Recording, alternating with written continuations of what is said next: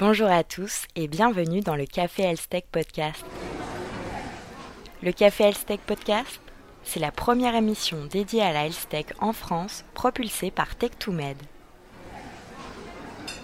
Ce mois-ci, nous avons eu l'honneur d'interviewer Antoine Jaumier, CEO d'Incepto, une start-up qui met à disposition des médecins des solutions de deep learning dédiées à la radiologie.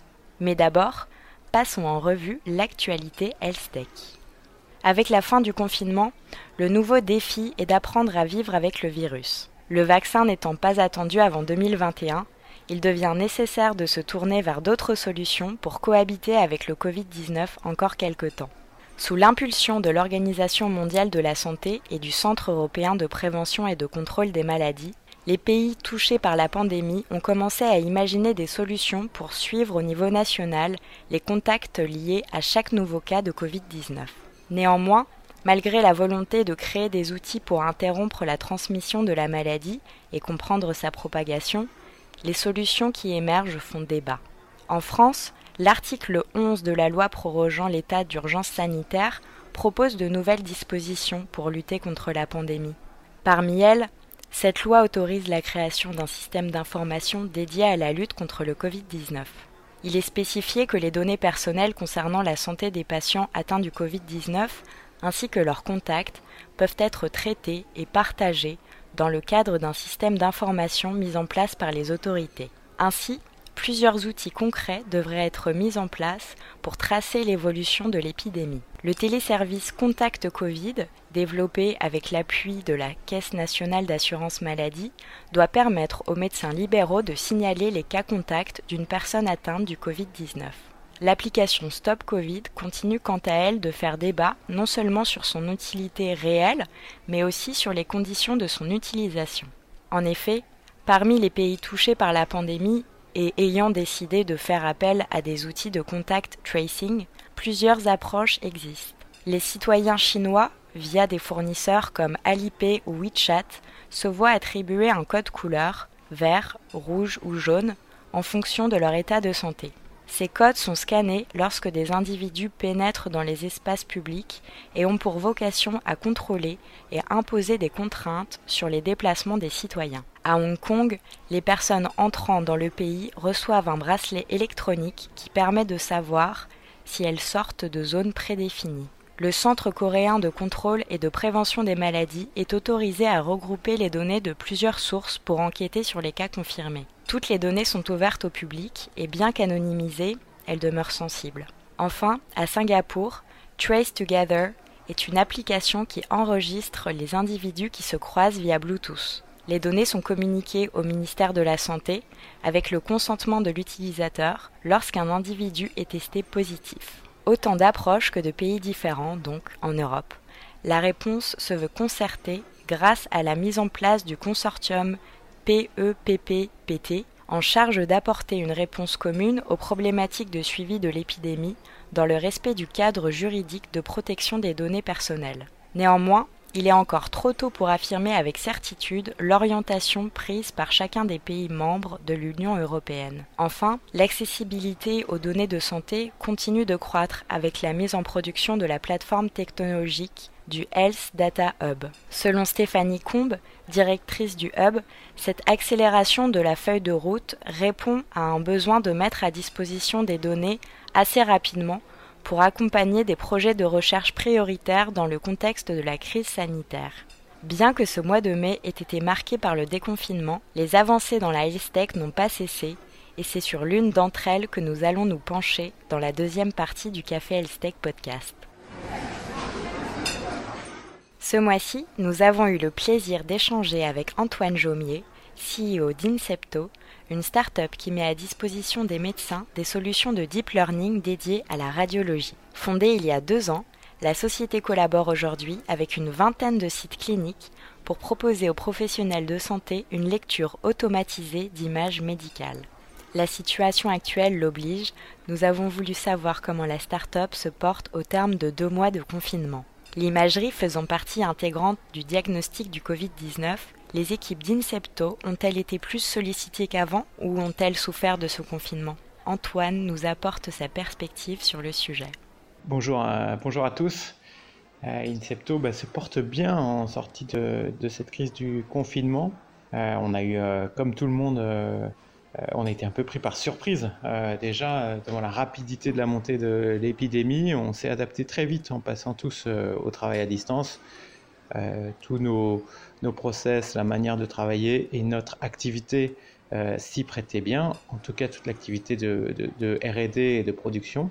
Après, c'est vrai que euh, dès la mi-mars, euh, toute notre activité de commercialisation avec les hôpitaux et les cliniques s'est arrêtée net.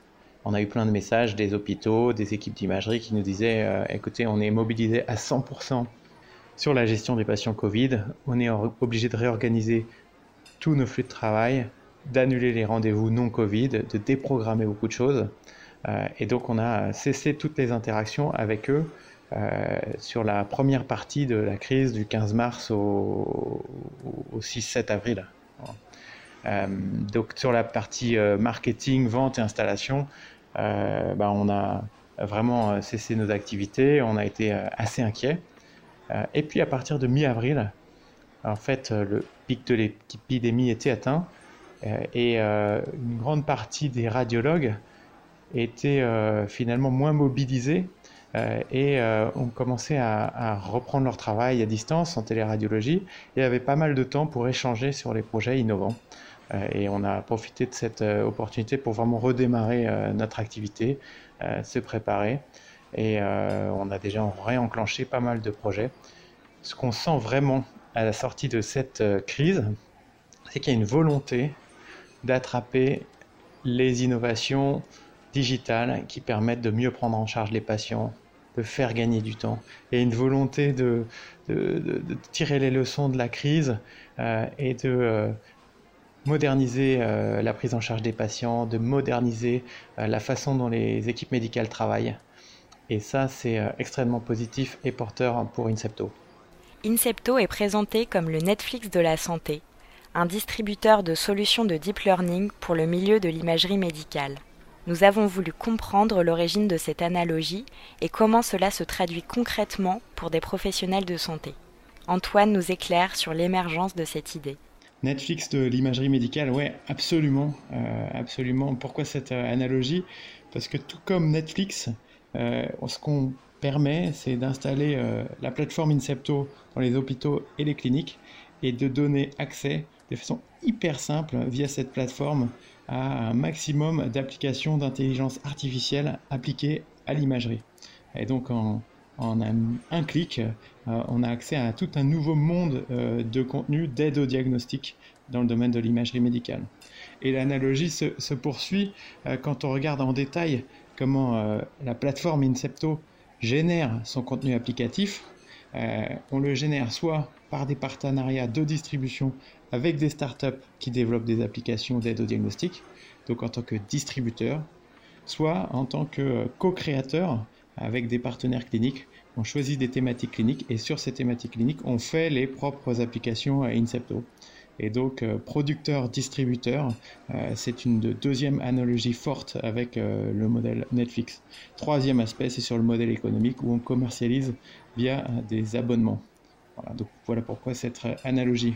Alors concernant le contenu de cette plateforme, les, priorités vont être de, sélectionner des applications ou de travailler sur des applications qui répondent aux enjeux fondamentaux de santé publique. Et donc on va avoir toute une série d'applications qui vont permettre d'accélérer le combat contre le cancer, les maladies neurodégénératives et les maladies cardiovasculaires. Donc tout ce qui concerne les premières causes de mortalité en France euh, et on va prendre des applis qui vont faciliter euh, la rapidité, la précocité et la qualité du diagnostic euh, dans ces pathologies en s'appuyant sur l'intelligence artificielle. Le second axe de sélection des applications, c'est toutes les applications qui vont permettre de lutter contre les effets des déserts médicaux, les problèmes de démographie médicale. donc c'est toutes les applications qui par exemple vont aider dans la prise en charge des patients en urgence ou alors les applications qui vont permettre d'accélérer euh, les examens et de réduire les délais d'attente euh, aux équipements lourds comme euh, l'IRM ou le PET scan qui sont encore très importants. Et enfin, troisième axe, c'est vraiment de, sélectionner des applications qui vont permettre de faire gagner du temps dans la lecture au radiologue et d'aider par rapport à cette tâche qui est devenue quasiment surhumaine, qui est qu'un radiologue revoit aujourd'hui chaque jour près de 50 000 images, 50, 50 examens avec chacun 1000 images. Et donc, il y a une, une, charge mentale à effectuer chaque jour qui, nécessite vraiment une assistance euh, et applicative. Tout comme Netflix, Incepto a trouvé un modèle économique original fondé sur un abonnement à la plateforme. Alors que les startups de HealthTech peinent à trouver leur modèle économique, Antoine nous explique comment Incepto a su se démarquer. Alors le modèle économique de Incepto, c'est un modèle euh, d'abonnement, un modèle d'abonnement de, de, de services applicatifs vous êtes un hôpital, une clinique, vous souhaitez euh, accéder à l'application euh, d'aide au diagnostic sur les fractures, euh, de suivi des maladies neurodégénératives, vous vous abonnez à ce service avec un engagement mensuel, avec des forfaits qui sont très raisonnables hein, en termes de, budget mensuel et qui permettent de démarrer, de se lancer dans l'utilisation de ces applications, de voir la valeur et de voir les impacts dans la prise en charge des patients, et euh, dans l'amélioration de la qualité de, travail des soignants. C'est un modèle économique original dans le sens où euh, il n'existe pas encore hein, dans le domaine clinique. Euh, il y a des plateformes qui vendent des modèles économiques de services logiciels dans le domaine organisationnel, et on connaît tous Doctolib, mais dans le domaine du dispositif médical, de logiciels qui sont euh, réglementé, marqué, euh, c'est euh, une grande première. Et on pense que c'est vraiment la voie pour ouvrir ces marchés et accélérer la diffusion de ces outils dans des environnements de marché comme la France ou l'ensemble des pays européens, avant tout financés par la solidarité publique. Incepto permet avant tout d'aider les médecins dans la lecture d'images. Nous avons donc demandé à Antoine de nous donner deux exemples de use cases développés par sa start-up et qui l'ont particulièrement marqué. Alors le premier exemple de use case que j'aimerais prendre avec vous, c'est euh, celui sur euh, le dépistage du cancer du poumon. Donc le cancer du poumon, c'est euh, un des cancers qui est encore les plus meurtriers aujourd'hui en France. c'est c'est un cancer sur lequel il y a eu des grandes études cliniques qui ont été euh, menées récemment et qui montrent que euh, le dépistage, euh, c'est des populations à risque, en particulier des, des, gens qui fument plus de deux paquets par jour de cigarettes et qui ont des facteurs de risque élevés. Si on faisait passer un scanner régulièrement, on augmenterait les chances de survie de façon très très significative. Un cancer dans cette pathologie, si vous détectez euh, la pathologie au stade 4, les chances de survie sont à 15%, alors que si vous les détectez alors qu'on est au stade 1, c'est-à-dire quand euh, les, lésions sont vraiment encore au stade de, nodules de petite taille, bah, les chances de survie sont de 80%. Et donc il y a beaucoup de travaux pour essayer de mettre en place ce, dépistage. Et nous, on propose dans le portefeuille d'application une application qui a été développée par Edance, et qui fait euh, de, l'aide au diagnostic euh, et du suivi, de la comparaison de, l'évolution des volumes des nodules euh, avec une performance grâce à l'IA qui est équivalente à, la performance d'un radiologue. Et donc, dans le cadre de l'utilisation massive de ce type de dispositif, ben, on aura la capacité pour offrir un programme de dépistage à une population beaucoup plus large, avec une qualité, une sécurité cette application représentant la deuxième lecture. Donc ça, c'est vraiment une application qui est très très prometteuse, euh, qui a un énorme potentiel et sur lequel on a beaucoup beaucoup d'intérêt et de retours très positifs. Un autre exemple de cas d'usage super intéressant, c'est le cas d'usage de l'application qui a été développée par Glimmer, une startup française, pour la détection automatique des fractures des membres. Et là, il y a vraiment un triple impact en fait. Pour les médecins, radiologues, et urgentiste, hein, dans le binôme qui va prendre en charge cette pathologie, cette appli, elle sert de réassurance au diagnostic. On est dans un environnement qui est très exigeant, qui autorise peu d'approximation. avec un très très gros volume d'activité. les urgences sont submergées hein, par le, flux des patients. Et donc pouvoir avoir de façon systématique, immédiate cette aide au diagnostic, c'est un, énorme gain. Pour le patient, c'est l'assurance d'une prise en charge qui est plus efficace. Potentiellement, on peut aller chercher un raccourcissement des délais d'attente et une sécurité dans le bon diagnostic. Et puis enfin, euh, si je suis euh, directeur d'un établissement, directeur d'une clinique, euh, je vais essayer de m'appuyer sur ces applications pour organiser une meilleure gestion des flux aux urgences, un cadre de travail plus épanouissant pour les, praticiens et réduire le risque associé à la non-détection d'une fracture et des recours qui pourraient être faits contre mon établissement. donc là, on voit tout le potentiel d'une autre, d'une autre application. Créé en France, Incepto innove autant dans les solutions proposées que dans le modèle économique et de collaboration. Nous avons donc cherché à comprendre si ce qui fait le succès de la plateforme en France peut être répliqué à l'étranger et si oui, dans quel pays. Antoine partage avec nous la stratégie de développement d'Incepto à l'international. Alors tout à fait, ce que fait Incepto en France, aujourd'hui on est vraiment euh, centré sur la France, on a, on a choisi euh, d'utiliser euh, euh, la France comme notre laboratoire d'expérimentation pour valider euh, euh, la proposition de valeur, le modèle économique. Et clairement, si c'est cette validation en France, on peut ensuite diffuser ce modèle et, la dupliquer. Ce qu'il faut comprendre, c'est que sur ce marché de l'intelligence artificielle appliquée à l'imagerie, euh, on est vraiment au tout début. Et on est au tout début, quelle que soit euh, la géographie. Ce n'est pas euh, des cas d'usage qui sont déjà largement utilisés aux États-Unis, avec une plateforme américaine qui aurait 5 ans d'avance et qui va débarquer. Non, non, les cas d'usage sont en train de démarrer aux États-Unis de la même manière. Et c'est la même chose dans l'ensemble des pays comme des pays européens. Alors en Chine, il y a aussi des très très gros investissements qui sont faits sur ces sujets, avec des plateformes un peu similaires à Incepto qui, qui ont démarré, et avec une utilisation qui est déjà très très significative. Euh, donc c'est aussi euh, euh, un un une des géographies, un, des secteurs dans lesquels il faudra vraiment compter avec, avec la Chine. En termes d'usage, il y a aussi beaucoup d'opportunités de marché très innovants. On a un partenaire indien avec lequel on bosse sur une application de, lecture automatique des radios de thorax.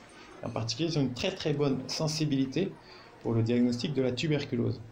une grande partie de leur activité est aujourd'hui euh, faite de façon conjointe avec euh, l'Organisation mondiale de la santé, euh, la Banque mondiale, pour aller mettre en place des programmes de dépistage de la tuberculose en Afrique ou dans les pays en voie de développement pourquoi euh, ces applications elles ont un intérêt très fort? C'est qu'on a en fait euh, une pratique de, nombre de, médecins euh, et de disponibilité de médecins pour mettre en place ces programmes de dépistage dans ces pays-là.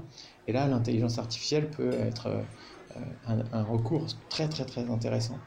Et donc là, on voit encore une autre opportunité d'utilisation de ces applications et de plateformes comme Incepto. Alors du coup, bah, pour les prochaines étapes Incepto, c'est euh, beaucoup d'échanges, beaucoup de veille avec les différents partenaires à travers le monde, et beaucoup d'échanges avec euh, nos investisseurs actuels, des investisseurs potentiels, et d'essayer d'identifier euh, quels sont les prochains marchés sur lesquels on souhaite aller se positionner. Enfin, la situation actuelle a remis en question les projets de nombreuses sociétés, notamment dans la santé, secteur central de cette pandémie. Quel impact cela a-t-il eu sur les projets d'Incepto? Comment cela a bouleversé les levées de fonds? Peut-on s'attendre à davantage d'investissements dans la santé? Antoine nous donne son avis. Pour finir, donc on, reboucle sur une note beaucoup plus euh, conjecturelle avec euh, l'impact de cette crise Covid.